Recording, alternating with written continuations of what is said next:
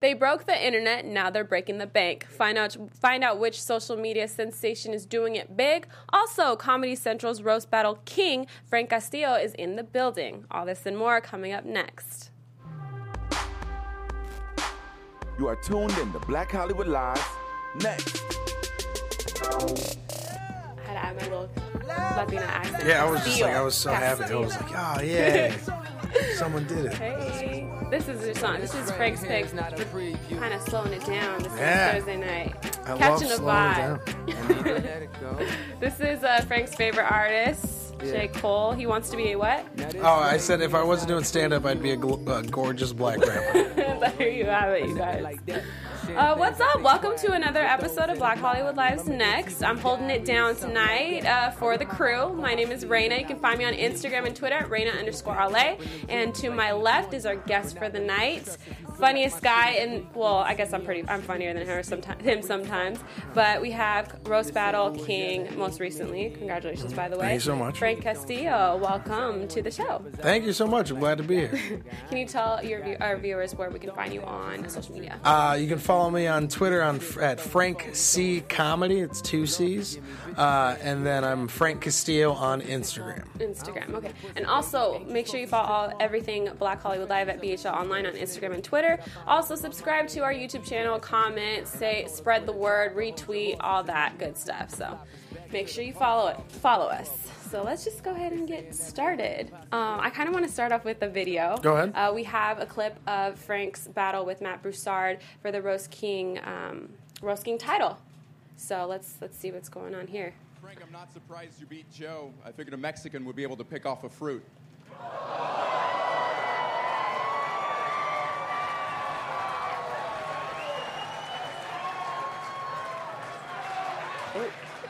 Matt's a big fan of One Tree Hill. Not the show, but the place where his family used to hang black people.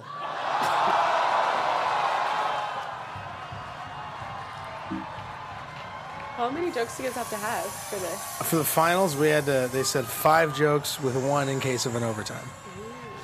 That's not counting like rebuttals or just look-like jokes or quick ones. Did you have time to prep for this? Yeah. This one we had about Frank, I don't appreciate 5 days. You painting me as a racist. I painted you to paint my stuff. That's okay. Keep going. I don't appreciate you painting me as a racist. I paid you to paint my house. Frank! No. Let's keep it going. So happy. Let him do it again. You look like the IT guy at a taco truck. Thank you, Matthew McConaughey.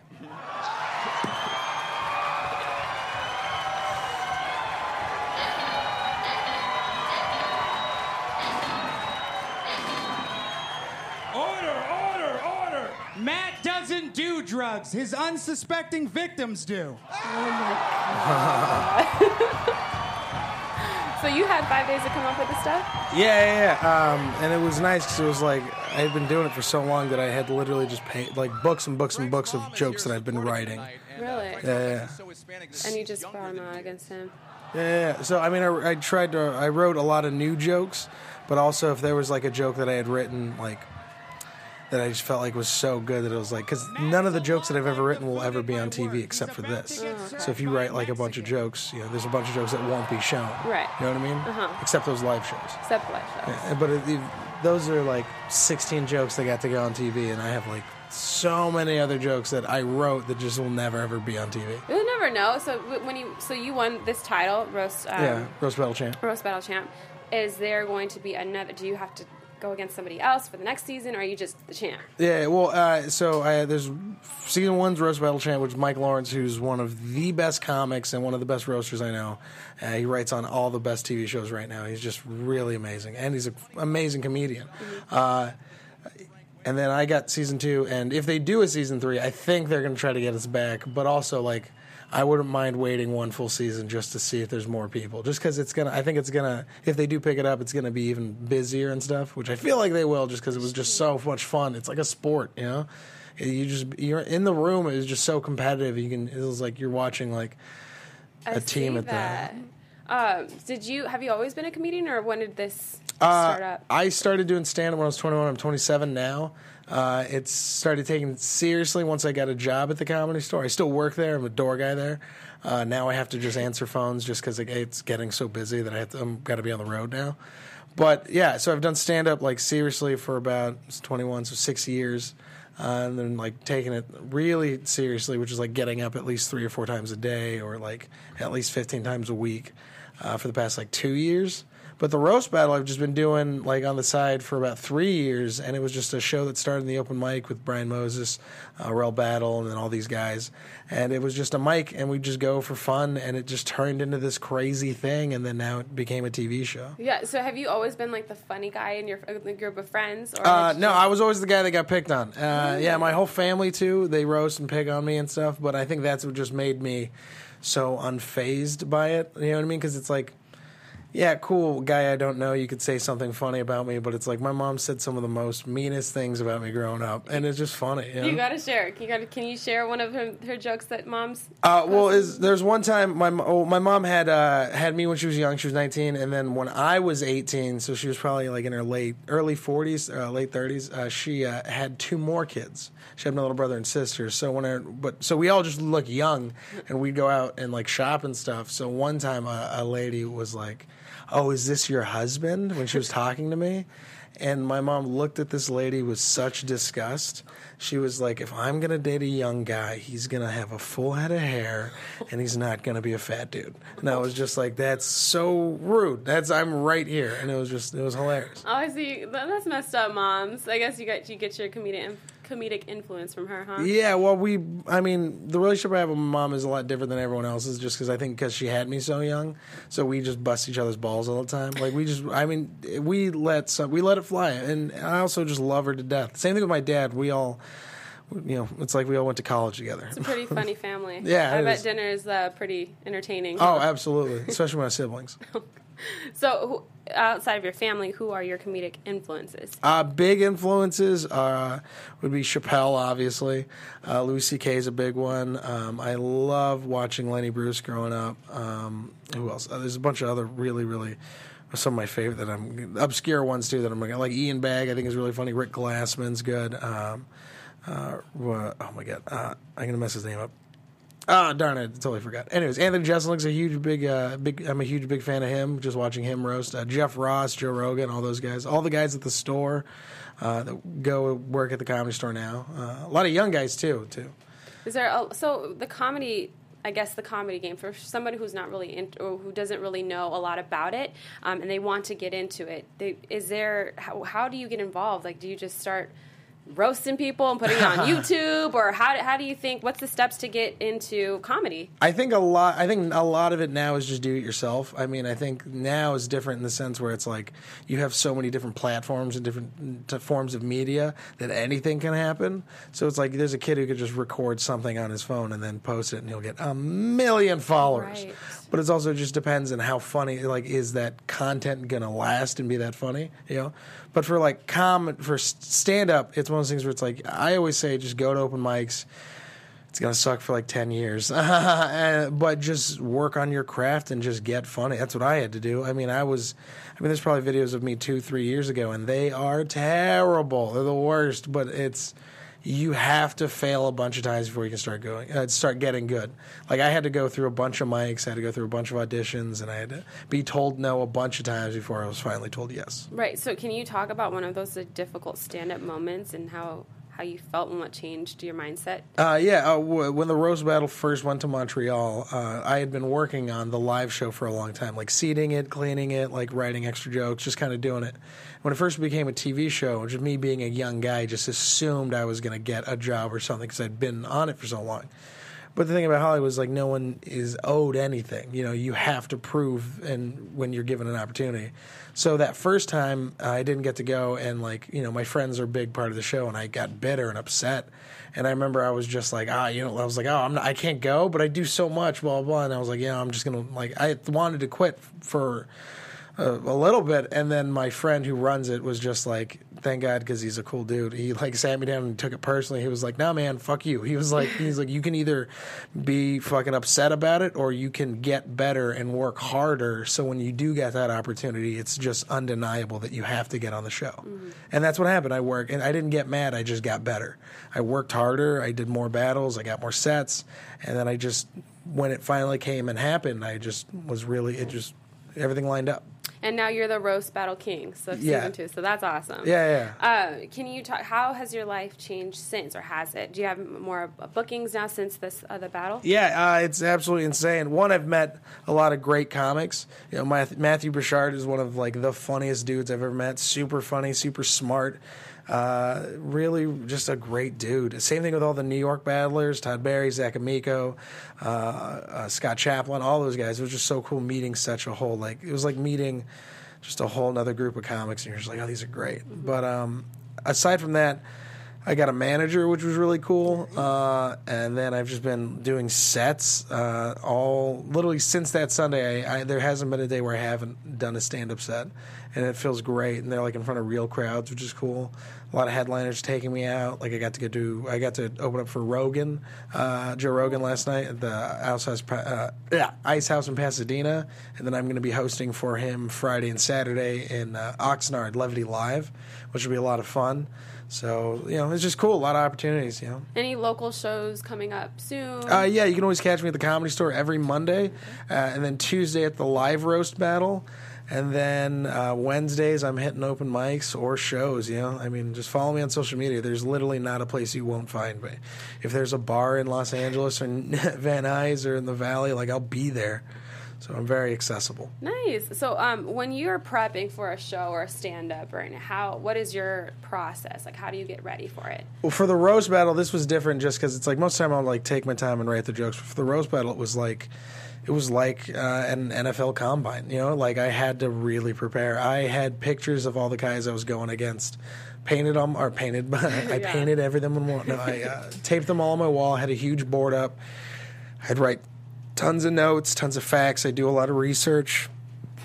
I watch a lot of podcasts. I do as much as I can to know as much about the person that I'm making fun of, because in the end, that's what's going to make me write a better joke if it's more specific and catered to them.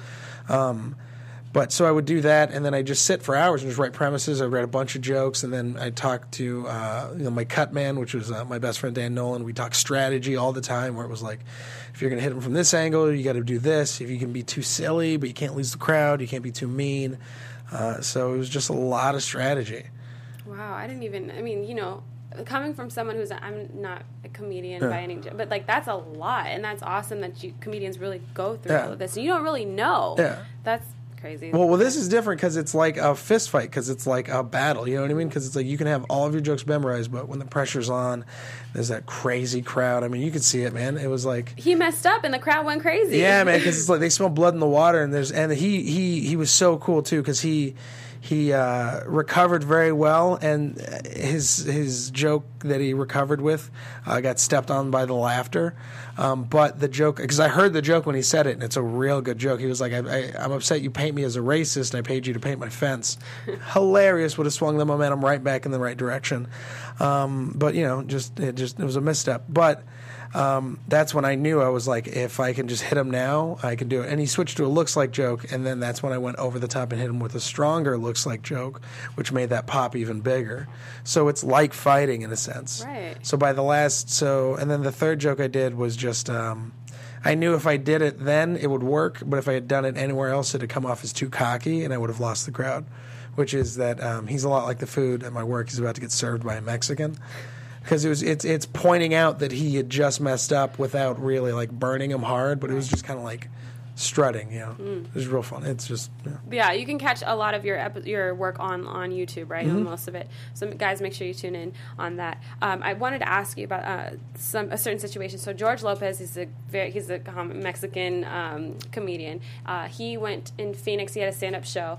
He made a joke. It says, there's two rules in a Latino family. Don't marry someone black, and don't park in front of their house. Now, in that joke, one African-American woman, she stood up and she was upset. She flipped him off.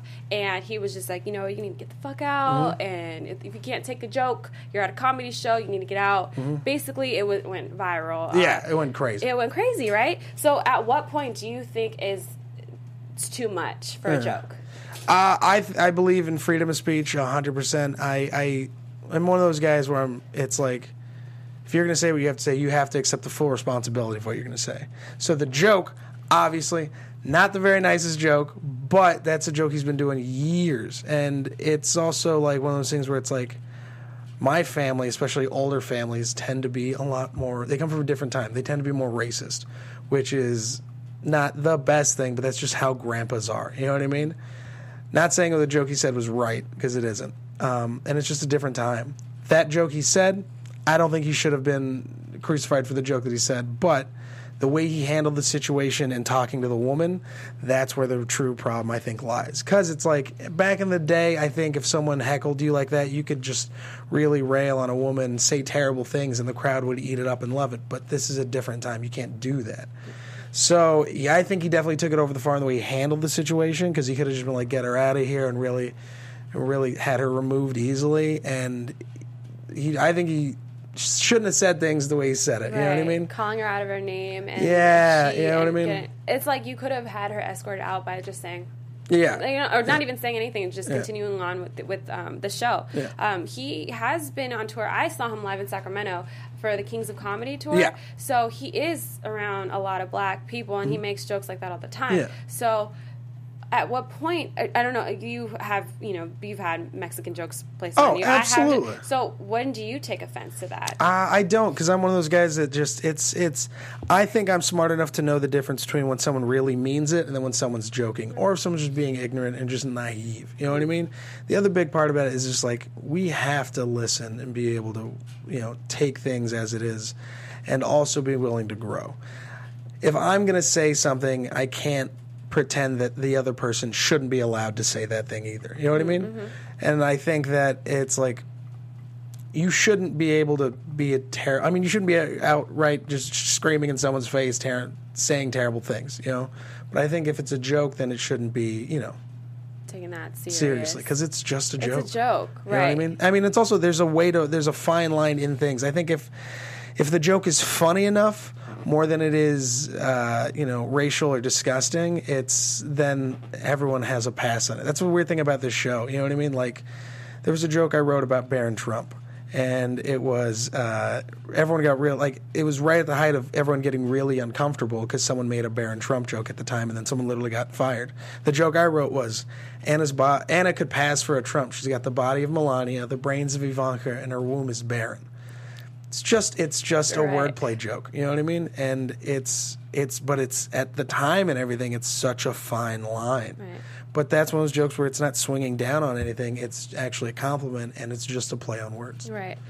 Do you think this is going to affect George Lopez in the future? Is he going to get more shows? Or I don't know if it'll affect him. I think he'll be fine. I think people will still come out. But it's also one of those things is like everyone now is at a real weird place. You know, everyone's jumping off at any little thing, and I get it. And I think that's just a real reflection of where we are as a society, you know. And I think that when you make jokes like that, you know, obviously we should all understand that it's just a joke. Mm-hmm. But, I mean, if he's up there in a white hood swinging a KKK mask and then he's just, you know, saying terrible jokes, then it's like, all right, maybe we should definitely check in on George Lopez.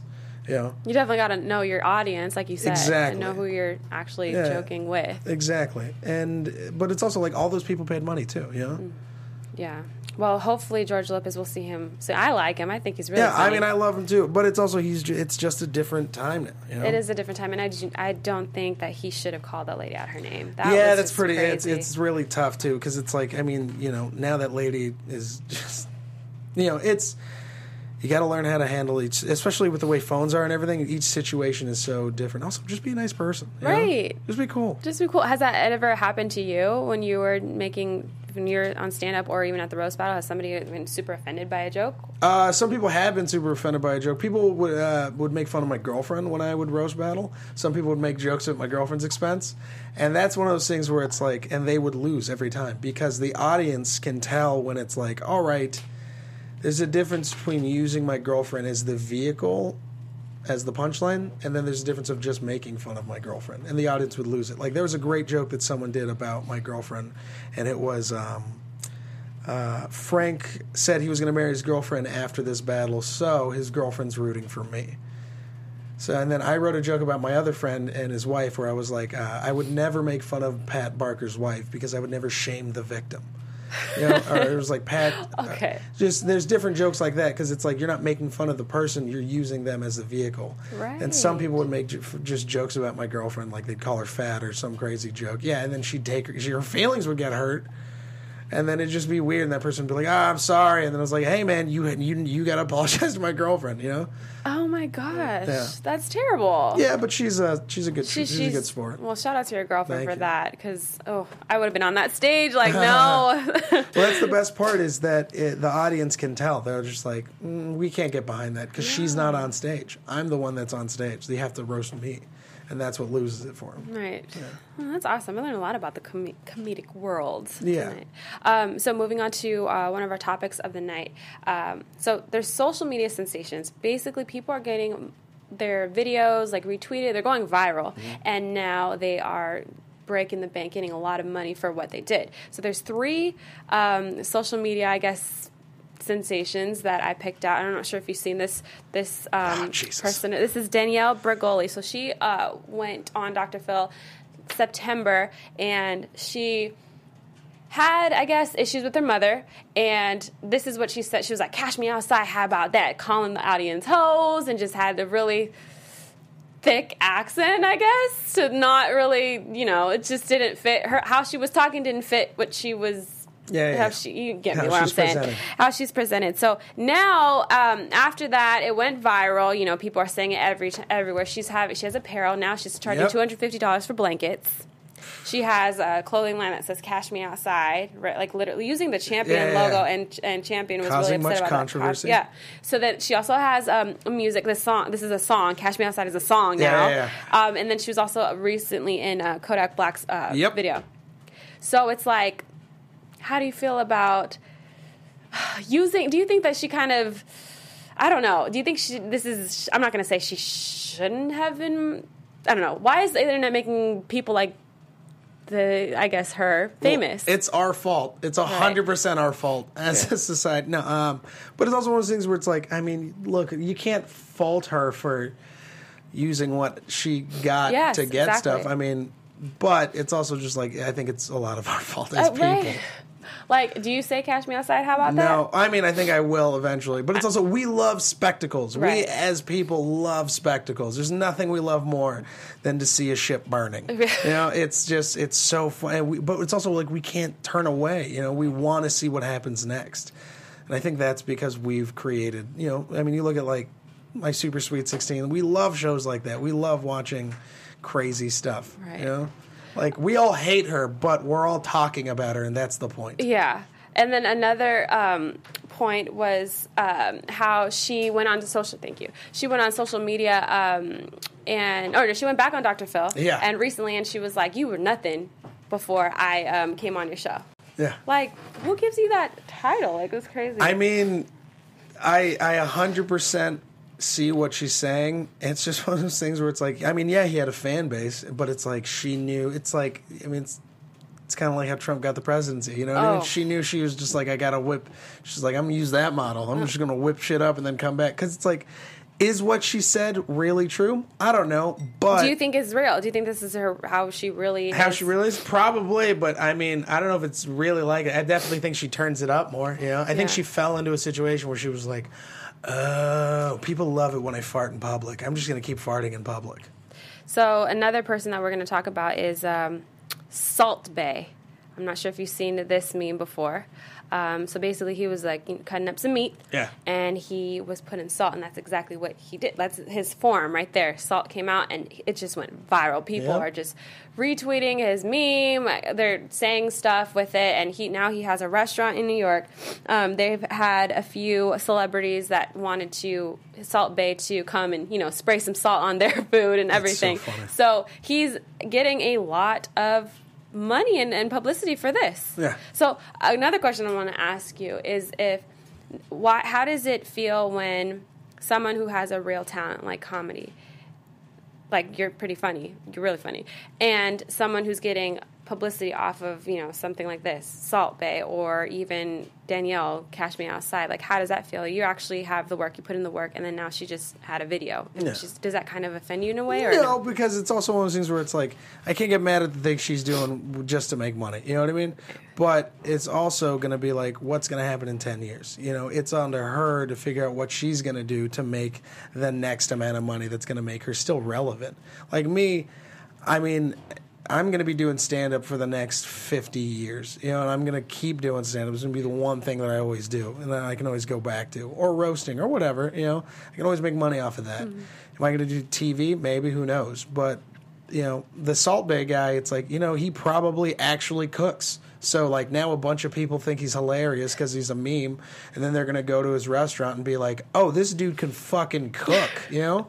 And it's also not as annoying, you know what I mean? But it's like, I definitely think this one isn't as annoying as Cash Me Outside, exactly, for sure. But it's just also, like, he probably can make a mean-ass steak, you know?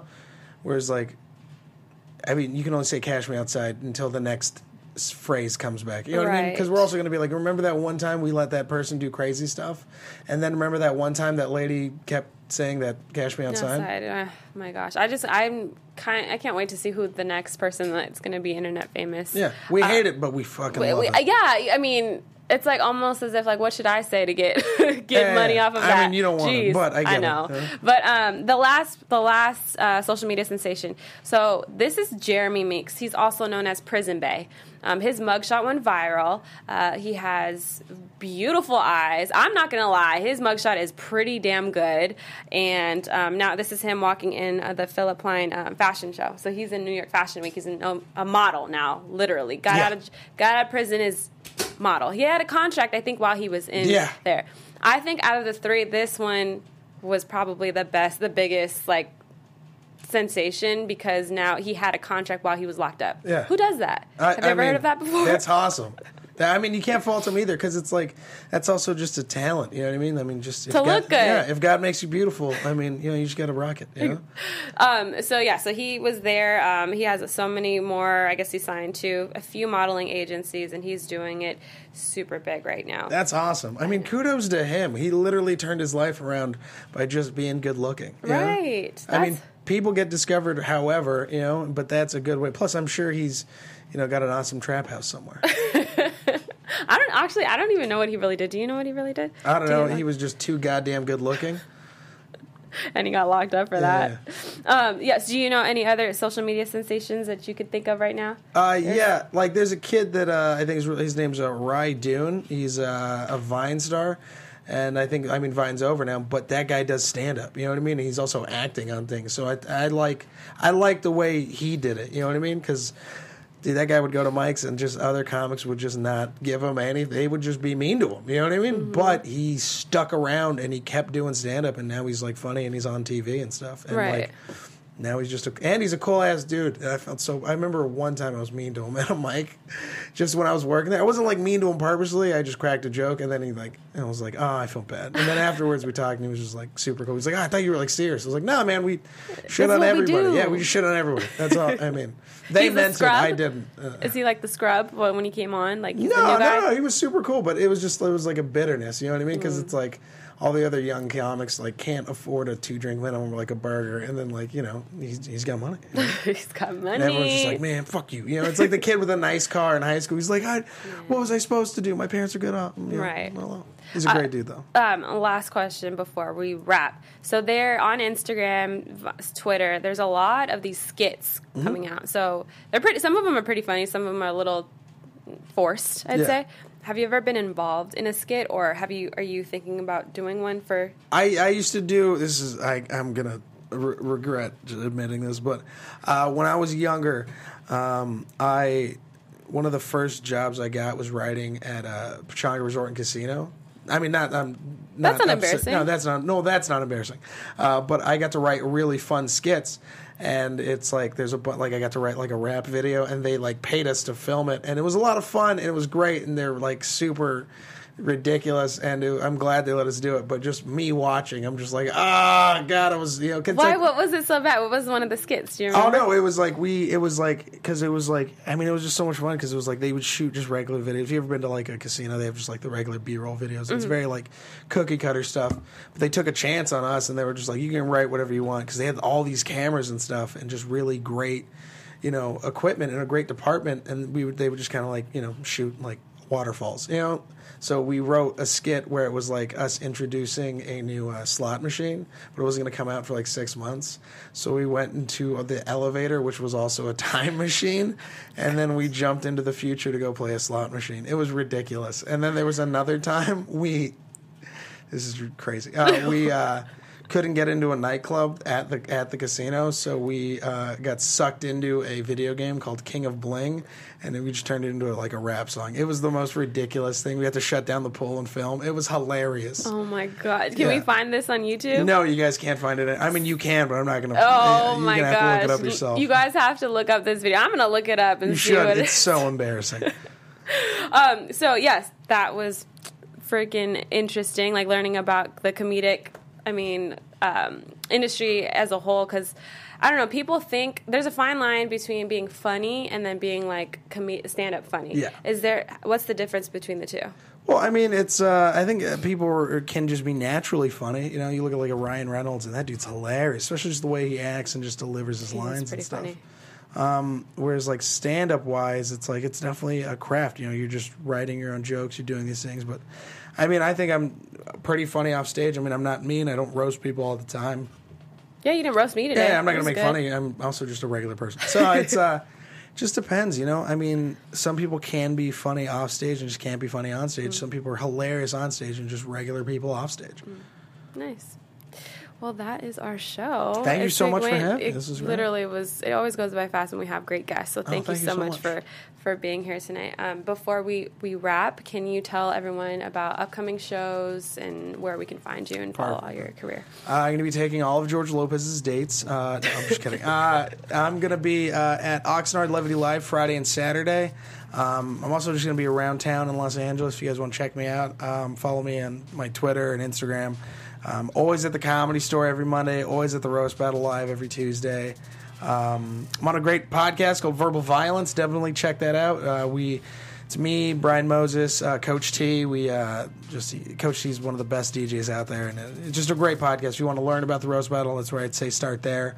That's about it. Make sure you guys follow Frank and keep up with his career. Also, look for his skits on YouTube that he had at the casino. And if you find it, put it in the chat or the comment section and send it my way because I'm going to look for it too. I was very young and dumb.